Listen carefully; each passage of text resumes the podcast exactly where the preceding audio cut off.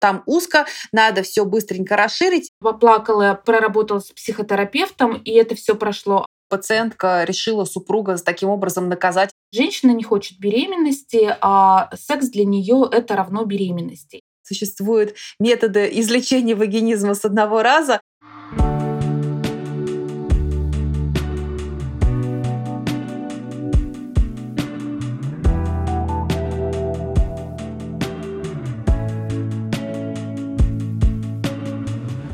Всем привет! Это Анна Марон, Татьяна Коровкина и подкаст про любовь. Здесь мы обсуждаем откровенные вопросы о женском здоровье и сексуальности. Всем привет! И я Татьяна, врач-гинеколог, специалист по работе с сексуальными дисфункциями и расстройствами. Я Анна, врач-акушер-гинеколог, который работает с сексуальным дисфункцией у женщин, дисфункцией мышц тазового дна и хронической тазовой болью. Вместе с Татьяной мы создали форум и комьюнити для женщин, которые столкнулись с проблемами в сексе Love No Pain. Не забудьте подписаться на наш подкаст, поставить лайк и поделиться с друзьями. Это очень поможет нам расти и развиваться. А сегодня мы с вами обсудим одну из самых важных и распространенных причин боли во время секса – это вагинизм. Анна, ну что же такое вагинизм? Если мы говорим о первопричине, вагинизм — это непроизвольный спазм мышц, который приводит к тому, что невозможно ввести что-либо во влагалище у женщины. И когда мы говорим про непроизвольный спазм, это значит, что женщина не может это контролировать. При этом, когда мы говорим о введении чего-либо, не предполагается, что это только половой член. Кстати, вагинизм может быть как первичным, так и вторичным. То есть иногда пациентки жалуются на невозможность возможность ведения половой жизни сначала половой жизни или попыток ее начала, либо, например, после каких-то определенных факторов, после родов, после каких-то стрессовых ситуаций. В этом случае вагинизм будет уже вторичным. Но все-таки хотелось бы некоторого уточнения. А как же проявляется вагинизм? Это очень классный вопрос, потому что пациентки это могут описывать по-разному. Я сталкивалась с различными вариантами из разряда, знаете, у меня там чего-то жжет, чего-то мешает, у меня очень там, видимо, все плотно, какая-то плотная девственная плева, давайте мы ее пересечем, и сразу станет все свободно. На самом деле, очень часто пациентки это описывают как стену просто стену, как будто что-то упирается в половой член, и половой член не может туда войти. Это ощущение также рассказывают и партнеры. То есть ты меня, пожалуйста, впусти, ощущение, что я тыкаюсь куда-то не туда. А на самом деле куда-то не туда оказывается выраженным спазмом, из-за которых невозможно в принципе проникнуть во влагалище.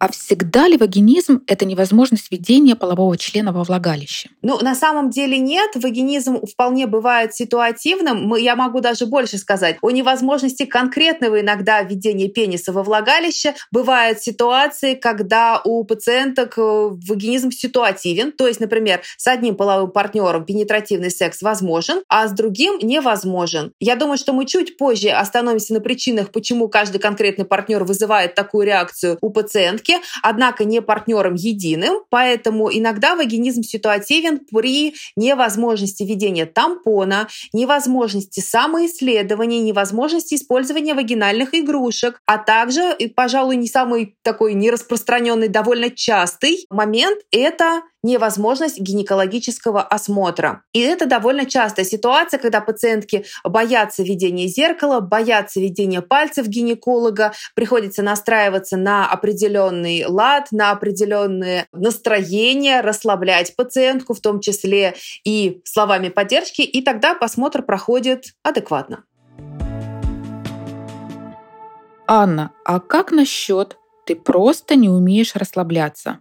Во всех смыслах этого слова. Да, это вредные советы из рубрики «Услышано в интернетах» или, к сожалению, иногда услышано от специалистов. Очень часто партнеры, которые этого не знают, либо специалисты, которые не глубоко погружены в проблему, они говорят, да расслабься ты, прими там чего-нибудь, и будет у тебя хорошо, счастье, здорово, замечательно, и у всех такое было. Приведу конкретный пример. У меня была пациентка, она абсолютно не пьющая религиозная девушка, она пошла пошла на такой, э, скажем, отчаянный шаг, действительно уже от отчаяния, потому что они не могли с супругом жить половой жизнью, а им это было нужно. Она приняла почти пол-литра водки, как она говорит. Она мгновенно опьянела, однако, когда была непосредственно попытка вести э, половой член, она моментально протрезвела. То есть, как мы понимаем, все-таки момент контроля, страха и так далее, он присутствует. И расслабить это алкоголем, расслабить, да просто расслабься,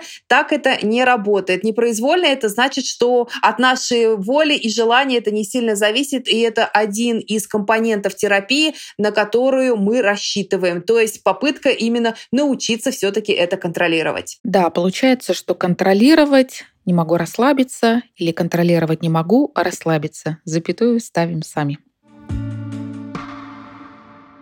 И если говорить о том, что вагинизм — это момент э, не контроля за организмом, за функцией организма, и организм как-то на это реагирует интересным образом, то физиологически бывают причины и момент психологических. Обычно почему-то считается, что вагинизм может быть отдельно, а боли при сексе это как бы отдельно. То есть раньше же получалось, и сейчас почему-то не получается. Однако почему-то забывается тот великолепный факт, что момент диспариунии, то есть боли при сексе, плавно может перетекать в вагинизм. Например, та же пациентка после родов, у которой есть какие-то, например, разрывы промежности, которые сопоставляют поставили эти разрывы, и первый половой акт после родов был болезненный. Это привело к негативному опыту. Последующие половые акты тоже могли приносить определенный дискомфорт, особенно если супруг не был столь аккуратен или не использовалась дополнительная лубрикация. То есть все те моменты, которые мы обычно проговариваем с женщинами после родов. Формирование негативного опыта подряд несколько травмирующих ситуаций. И вот мы уже имеем негативное убеждение головного мозга относительно потенциальной половой близости. То есть половая близость воспринимается уже как угроза. Организм организм напрямую спрашивает у нашего владельца, мозг спрашивает у женщин, действительно ли хочется повторения этого опыта. Ах, не хочешь? Ну давай превентивно тогда произойдет спазм, зачем тебе, бедняги, мучиться? Но так и происходит. То есть есть негативный опыт, мышцы превентивно заранее спазмировались. Ну, не хочешь негативного опыта? тебе его и не будет, тебе его и не надо. То есть, да, любые ситуации, которые связаны с э, областью промежности, с областью э, половых органов, они потенциально могут быть причиной в дальнейшего развития вагинизма. То есть любые боли, любые дискомфорты, они могут в дальнейшем накручиваться, продолжаться в виде повторяющегося негативного опыта, и потом организм просто начинает его избегать. Поэтому, конечно, в этом же сочетании еще формируется синдром тревожного ожидания боли, который психологически подпитывает это состояние. И таким образом пациентка нуждается в коррекции не только изначального состояния, но и ее ожидания относительно потенциальных проблем относительно вагинизма. Анна, теперь бы очень хотелось узнать ваше мнение по поводу лечения вагинизма. Ну, это самый часто задаваемый вопрос. Лечится? Лечится. Коротко и ясно, коротко и по делу. Лечится, точка. Но на самом деле, если... Только не винишком. Ой, нет, винишком, э, конечно, могут лечиться, наверное, душевные раны, но я думаю, что психотерапевты не одобрят.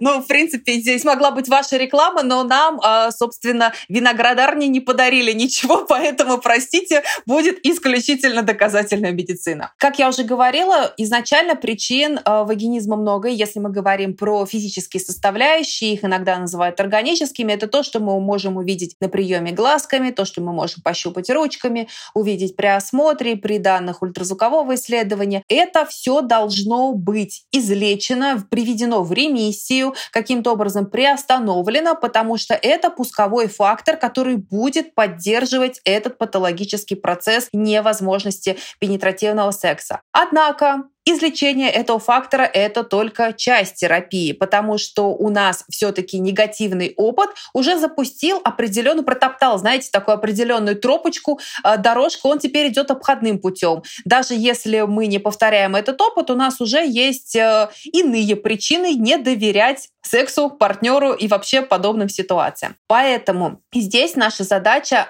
научить женщину осознавать эти мышцы, научить женщину не ощущать этот дискомфорт, объяснять головному мозгу, что это не так страшно, не так больно, не так дискомфортно. И здесь работает как формат э, физической терапии, то есть любого физического воздействия, про него чуть подробнее, так и психологических каких-то интервенций. Татьяна, тебе слово относительно психологических аспектов. Как мы это будем лечить, что мы будем говорить такой пациентке, от чего ее будем ограждать? Что касается психологических аспектов, здесь, конечно, очень индивидуальный подход.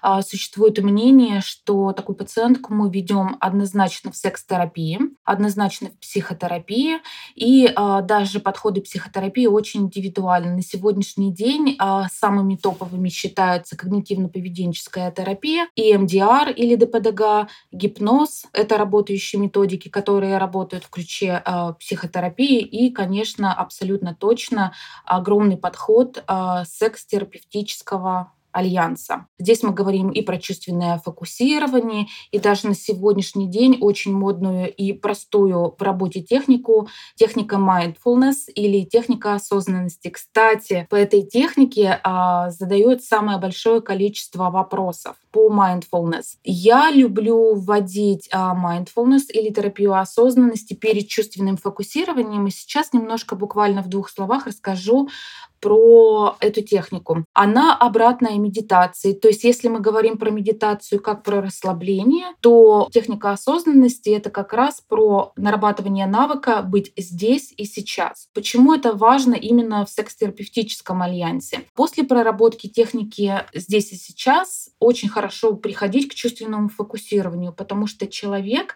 в активности, да, э, в пресексуальной, я даже иногда говорю, что это некоторая такая премедикация, можно сказать, к чувственному фокусированию, когда а, человек уже находится в моменте, то есть девушка, если в данном случае мы говорим про девушку в чувственном фокусировании, потому что это парная активность, она не думает о том, что было до, она не думает, что будет после, что ей приготовить. У нее нету вот этого полета мыслей.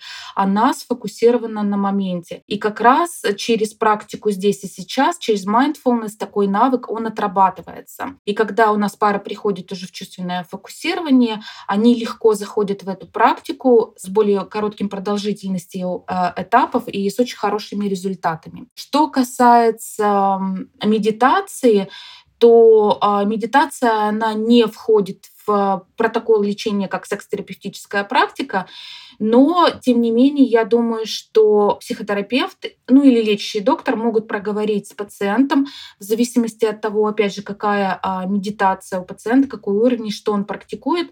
И в межсессионные, скажем, дни а, такой пациент может спокойно вести как домашнее задание медитацию, расслабление, особенно если пациентка тревожная, и она а, владеет навыками медитациями, то почему нет? Но обговорить со своим терапевтом однозначно нужно. Спасибо, это было очень подробно. Я зацепилась за вот эту фразу «если пациентка тревожная». А какие еще психологические состояния могут быть связаны с вагинизмом? Есть ли какие-то данные? Очень хороший вопрос, и я опять начну с какого-то пролога издалека, потому что это очень важно. Я люблю донести какую-то общую информацию. И, кстати, это, наверное, почему так работают все секс-терапевтические практики. Когда мы переходим в секс-терапию, мы начинаем первое с чего? Это образовательный контент. Мы не начинаем работать с пациенткой, а, не берем никакие модули до того, пока мы на пальцах или в каком-то там информационном ключе не объяснили, что происходит с пациенткой с точки зрения анатомии и физиологии. И здесь мне тоже хотелось обратить на это внимание, что когда мы говорим про вагинизм, то, скорее всего, статистически мы ожидаем, что это тоже какой-то определенный тип личности. Скорее всего, это тип личности, у которой достаточно нересурсный или не способен восполнять свои ресурсы с легкостью. Это тревожный тип личности, тревожно-фобический тип личности. Если мы говорим про расстройство личности, то в первую очередь мы, скорее всего, упомянем истерический тип личности. Да? То есть эти пациентки обычно приходят со вторичной выгодой и так далее. И скажем, вот такие вот базовые моменты, они, конечно, предопределяют то, что у женщины в будущем может развиться вагинизм. Я, знаете, еще своим пациенткам привожу такой пример.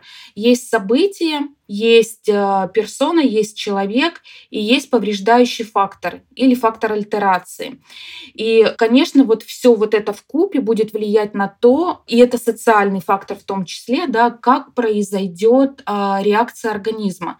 Вот смотрите, если пациентка, скажем, тревожная, да, то даже самый маленький ивент, который я, кстати, вот пример привела раньше, да, то есть пациентка ходила на свидание с молодым человеком, у них случился первый половой дебют, а, молодой человек не расценивал эти отношения как э, серьезные, а девушка расценила их как серьезные.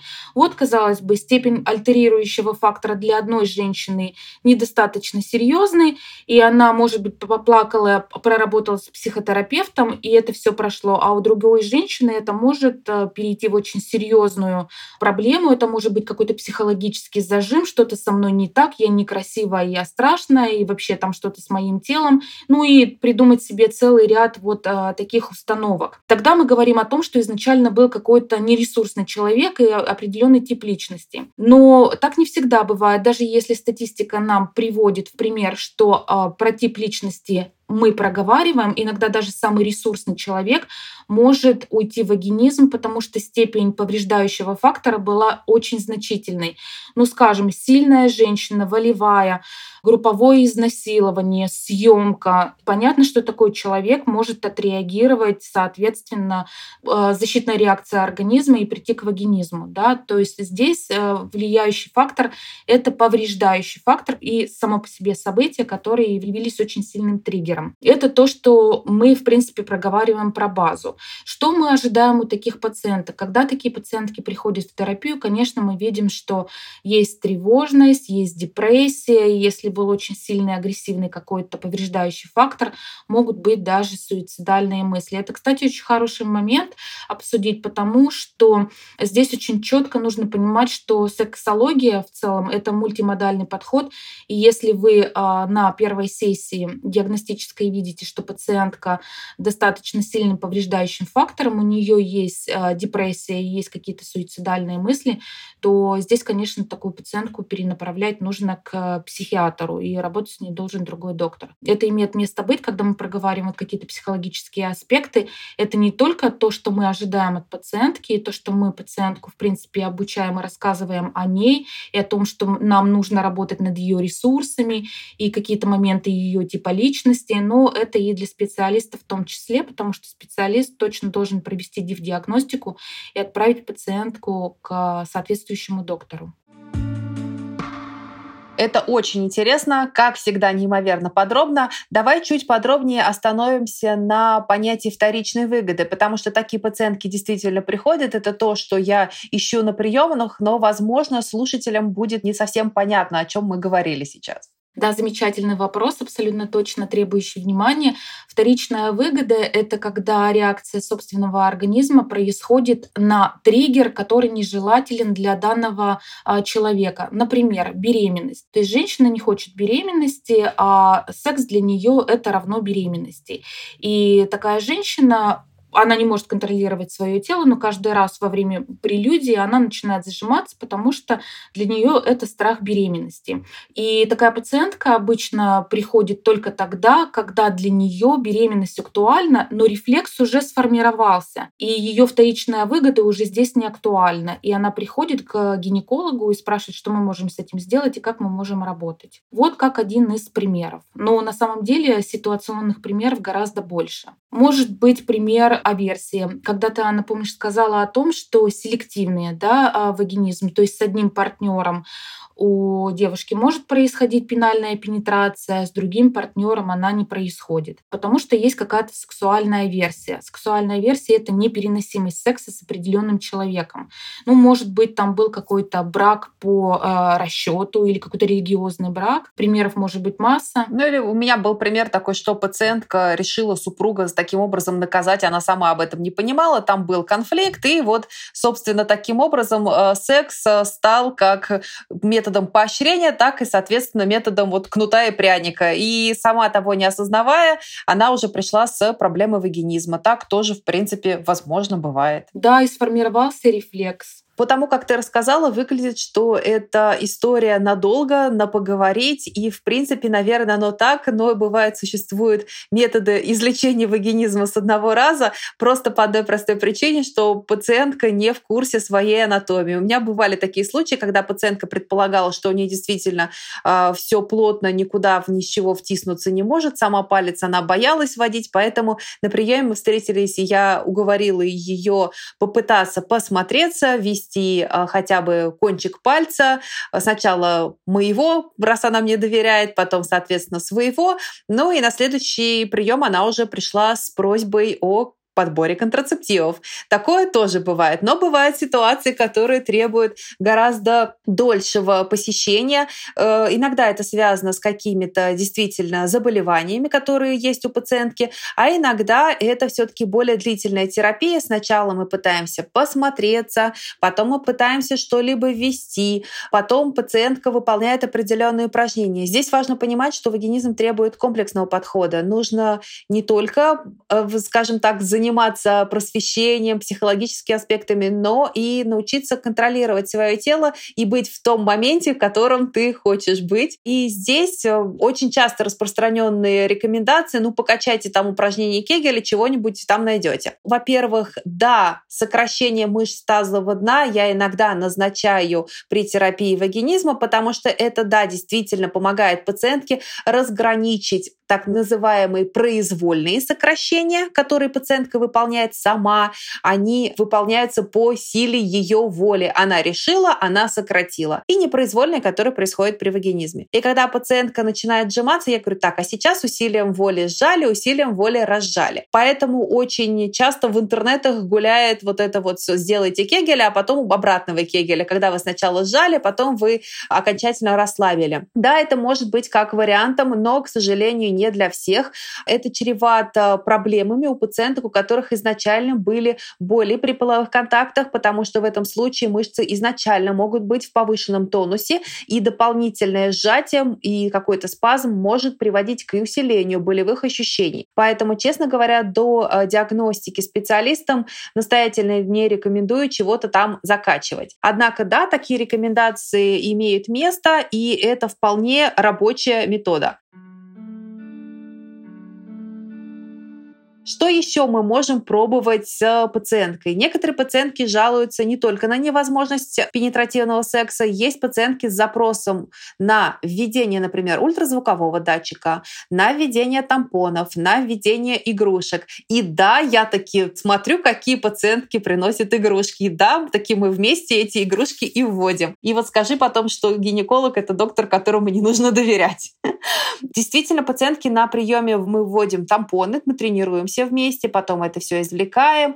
Мы можем рассматривать э, какие-то введения игрушек, если пациентка готова с ней работать. Но помимо игрушек существуют и специальные устройства, приборы и инструменты, которыми мы помогаем лечить пациентке вагинизм. И называются они дилататоры. На русский переводится как расширители. Категорически не нравится этот термин, потому что у пациентки вызывает этот термин панику в глазах, шевелящиеся волосы, стоящие дыбом. И я думаю, что это все-таки, ну, скажем, не самый красивый перевод с англоязычного на русский.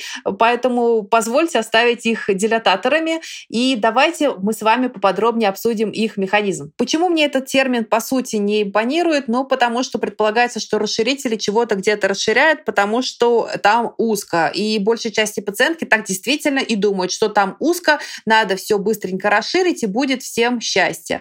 Почему-то предполагается, что только расширенные мышцы способны чего-то куда-то пропускать, но мы уже с вами поняли, что противодействовать э, бесконтрольному, бессознательному спазму мышц довольно сложно, и приходится прибегать к этим дилататорам для того, чтобы научиться контролировать эти мышцы. Так ведь? Да, ты знаешь, на самом деле, э, к сожалению, первое, что приходит на ум, потому что вот слово говорит само за себя, а расширитель то что, что-то обязательно будут там расширять. Работает дилататор немножко по другому принципу. Это принцип десенсибилизации периферической, тоже немножко сложно, но сейчас я немножко расскажу про что это. И даже, может быть, приведу пример из практики. А, была у меня такая пациентка, которая никак а, не хотела а, работать, не то чтобы не хотела работать, но работа шла сложно, когда мы говорили слово пенетрация, введение. И она начала активно работать, когда мы это слово поменяли на принятие. Так вот, дилетаторы примерно работают точно так же. То есть это принятие, то есть в определенном режиме дыхания, когда женщина берет самый маленький дилетатор, самый маленький девайс и начинает водить. Про что это? Это про то, что она убирает степень тревожности, она знакомит свое тело с инструментом работы, она начинает его немножечко водить, естественно, используя любрикант. И вот это вот все про то, что я могу себе разрешить ввести, я убираю какой-то фобический компонент, я в себя это принимаю. То есть здесь, скорее всего, идет вот именно эффект десенсибилизации периферической. Как только женщина способна вести самый маленький размер дилетатора, она уходит на размер побольше, потом побольше и использует э, всю линейку. Да, это берет время, но вот этот вот степ-бай-степ именно идет нейтрализация эффекта. Я боюсь ведения, вот как раз секс — это про боль, я боюсь, что что-то разорвет, я боюсь, что будет травматизация, и через вот такой вот self-контроль женщина принимает дилетатор, который очень мягкий по структуре, который очень приятный. Как правило, это медицинский латекс, да, то есть э, он очень приятный э, с взаимодействием с тканью слизистой, да, и женщина таким образом учится принимать девайс. То есть это не про что-то физически механическое, такое разведение тканей, кроме э, случая в примере, э, когда мы работаем с пациентками после химиотерапии, там происходит некоторые изменения тканей, которые мы действительно механически немножечко разводим. Но все другие показания для работы с дилетаторами, в том числе не вагинизм, это вот такая и периферическая десенсибилизация, которая потом подключается уже вместе с психотерапией с, к центральной десенсибилизации, потому что нет ощущения боли, есть ощущение контроля над ситуацией, и пациентка способна принимать в себя дилетаторы большего и большего размера. Однако, когда мы говорим про дилататоры, и когда вы побежите это дело гуглить, если раньше не слышали, то, к сожалению, на всех маркетплейсах и где-то там еще в интернетах вы найдете зачастую совсем неподходящие, иногда даже непотребные, боже мой, вещи, которые к дилататорам не имеют никакого отношения. Они могут быть абсолютно причудливой формы, контента 18 плюс с определенными наклонностями. И это очень часто отталкивает э, потенциальных пациенток, которые хотят узнать про это поподробнее. Например, если говорить про наших западных коллег, то пациентки узнают поподробнее от своего секс-терапевта, потому что, в принципе, там дилататоры входят в протоколы лечения вагинизма. У нас пока протоколов лечения вагинизма единых не существует, однако, опираясь на опыт западных коллег, видя о том, что распространенность непонятно чего под видом э, расширителей или дилататоров на маркетплейсах, она неумолимо растет, у нас для вас хорошая новость. Мы решили запустить свою линейку дилататоров. Скоро она появится у нас на сайте. Можно будет это дело приобрести. Мы также будем об этом э, говорить в телеграм телеграм-канале, будем рассказывать обязательно в комьюнити. Ну и скоро ждите, скоро-скоро уже в продаже. Подытожим. Контролировать ситуацию вы можете. Они абсолютно безопасны. Большая часть из них представляет медицинский силикон, который безопасен. Бывают пластиковые, но они довольно, ну скажем, жесткие.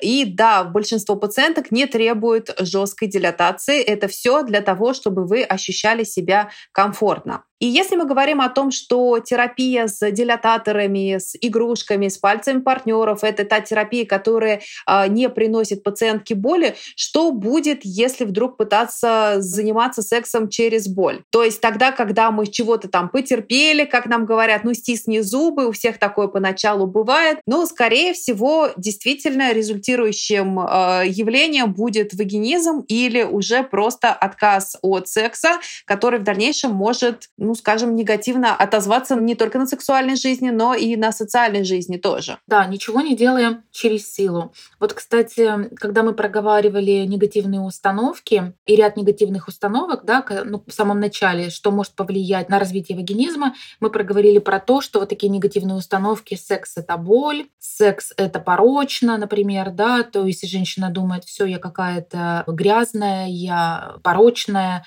секс это про репродукцию, вот такая установка, да, и тут вот кстати, еще был один пример, да, когда бывает фобия, связанная с беременностью. И вот есть еще такой интересный момент, да, это секс как какая-то гражданская валюта, что ли, или валюта в сексе, когда жизнь долженствование, что я должна, потому что я в браке. Или он мне изменит, терпи, вот неважно, потому что вот есть брак, союз, и вот это вот долженствование, и секс это как валюта, которую я, в принципе, предлагаю в обмен на то, что мне не изменяют, меня содержат или еще что-то.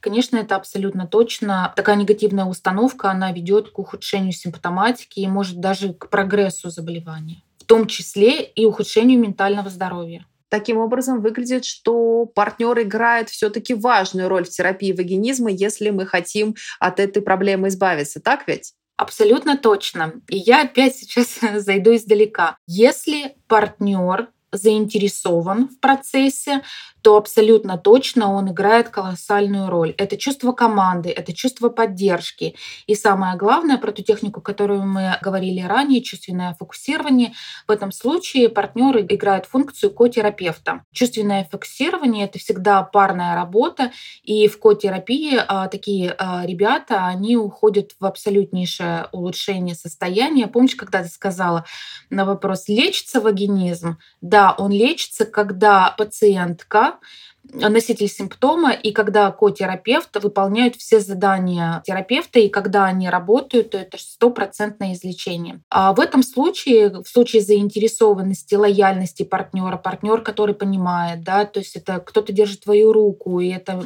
про ментальное здоровье тоже, да, то есть всегда приятно, что вот я в такой ситуации, потому что ситуация из какого-то прошлого, он это принял, он со мной это проживает, и в работе в чувственном фокусировании это очень важно. Другой момент, неважно, это абсолютно необходимо. Другой момент, когда партнер не заинтересован. И вот здесь опять же тот предмет вторичной выгоды. Те же самые причины. А, не хочет беременности, партнерша не интересна как сексуальный объект, а просто интересна как а, партнер, с которым комфортно жить, например. Да? И такой партнер не заинтересован в том, чтобы женщина лечилась. Понятно, что рассматривать его как э, teamwork, невозможно, его невозможно рассматривать как ко-терапевта для носителей симптома. И у такой женщины однозначно точно не будет прогресса, пока мы не исключим ну, вот такое вот негативное влияние а, мужчин в данном случае, и будем тогда уже работать в монотерапии. И это очень важно понимать, поэтому всегда а, в режиме работы мы всегда спрашиваем не только про женщину, но и про отношения в паре и э, для того, чтобы прописать оптимальный протокол работы.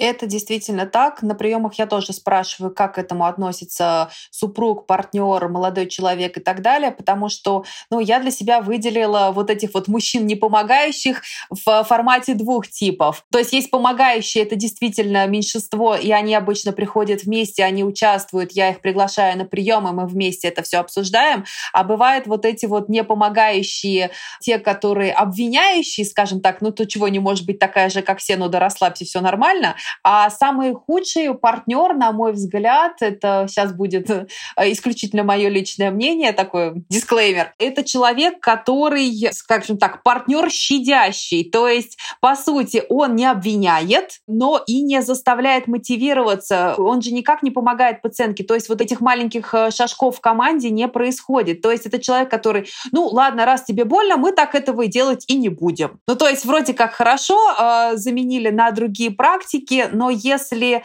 он не готов в этом помогать и не готов немножко брать на себя ответственность по причине какого-то, ну, скажем, дискомфорта, поскольку это все-таки терапия, это долго, то скорее он не совсем уж и помогатор нам тут, даже наоборот. И знаешь, вот сразу еще приходит один тип партнера, то есть помогающий партнер, партнер не помогающий, который в минус, партнер вот такой нейтральный, да, то есть ни рыба, ни мясо, и партнер, который на самом деле, по сути, является носителем симптома, но потому что он никак не мог проявить себя в браке, у женщины потом сформировался вагинизм, то есть не было нужной степени там пенетрации, ну такой вот не знающий, куда вести, вот это вот все.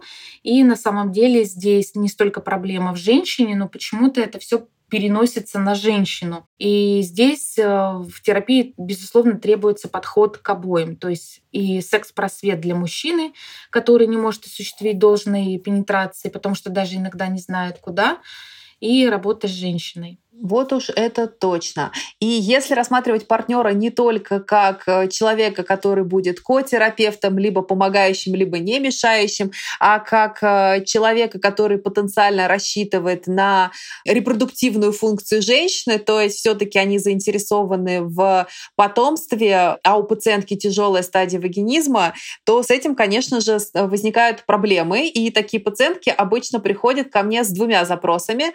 Запрос первый э, попытаться избавиться все-таки от вагинизма. И запрос второй — это хотя бы научиться вводить датчик ультразвуковой, например, для репродуктолога. Такие пациентки — это пациентки, чаще приходящие ко мне от репродуктолога, где они проводят, э, например, ЭКО по э, социальным показаниям. То есть невозможность пенетративного секса, э, но, тем не менее, пара хочет э, получить э, ребенка генетически идентичного. Соответственно, мы идем в протокол ЭКО, но протокол ЭКО предполагает, что нужно мониторить фолликулы. Да, конечно, их можно мониторить трансректально, но не все на это согласны. То есть датчик в прямую кишку вводить иногда и несколько еще более дискомфортно, чем э, вводить его вагинально. И тогда мы работаем над получением доступа вагинального датчика, и пациентки это вполне достаточно. Кстати, такие пациентки под действием седации при пункции прекрасно расслабляют свои мышцы, и это абсолютно не доставляет никакого дискомфорта, говоря все-таки о том, что здесь доля контроля головного мозга над мышцами, она, конечно же, есть. Но теперь мы знаем, куда отсылать всех пациенток, желающих беременеть. То есть на вопрос э, слушателей мы ответили, беременность при вагинизме возможно. Это действительно так. Но смотри, если говорить про те пары, которые действительно планируют беременность, э, если их не устраивает факт отсутствия детей, то как бы понятно, тут все средства хороши, вспомогательные репродуктивные технологии в помощь, либо все-таки попытки излечения вагинизма в формате секс-терапии, взаимодействия со специалистами. А что делать с теми, которые живут как живут, их все устраивает. Ну, то есть нет э, пенетративного секса, и ладно. Такие пары, в принципе, существуют. А насколько часто они у тебя встречаются? Вергогамный брак. Такие пары существуют, и э, такие пары не приходят с запросом. Ну, потому что их все устраивает, а значит, нет дистресса. Они проживают свою жизнь, и это, кстати, не значит, что у них нет сексуального взаимодействия. Мы же знаем, что секс — это не только про пенетрацию. Ну вот, они приняли себя такими, они так проживают жизнь, при всем при этом, что у них есть какая-то степень сексуальной активности. Это оральный секс, и дающий, и принимающий. Причем степень оргазмичности у женщины может быть даже очень высокая, но при этом они очень много лет не практикуют пенальную пенетрацию. Если пару все устраивает, мы не можем им давать рекомендации идти в терапию. То есть если нет никакого дистресса, это для них их парная сексуальная норма. В моей практике не было ни разу запроса от вергогамного брака, чтобы не лечиться, а просто, допустим, узнать, а нормально ли это, хорошо, или вот все с нами там с точки зрения медицинских аспектов нормально. Ко мне, как правило, приходят с запросом, когда нужно решить проблему. И это радует. Но все-таки мы говорим о том, что понятие сексуальной функции в паре — это вопрос именно обращения по поводу дисгармонии сексуальной. Когда в паре сексуальная э, гармония, несмотря на, скажем, сексуальные дисфункции с обеих сторон, но партнеров э, все это устраивает, это создает их такую своеобразную, но норму. Что, в принципе, тоже говорит о том, что сексуальное здоровье, сексуальная норма, она очень и очень вариабельна. Другой момент, если есть э, моменты дисгамии в браке, и в том числе связанные с вагинизмом, и пара приходит с определенным запросом,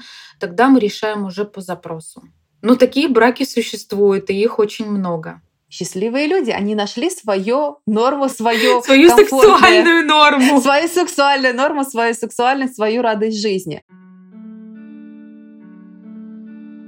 Нам хочется, наверное, теперь пожелать э, пациенткам с вагинизмом найти свое сексуальное счастье, свою радость от э, взаимодействия с партнером, и какой бы она ни была. И если действительно вас этот момент не устраивает, если действительно хочется больше, требуется пенетративный секс или есть причины переживать по поводу боли при сексе, вы знаете, что нужно обратиться к специалисту. Да, специалисту нужно об этом рассказывать, даже если специалист об этом не спрашивает. А если специалист об этом не спрашивает, а вы при этом рассказываете, и специалист не слишком участен относительно этого, ну, видимо, стоит поискать еще специалиста, либо обратиться за помощью с вопросом к нам в комьюнити. Мы подскажем, куда и в каком направлении вам дальше двигаться.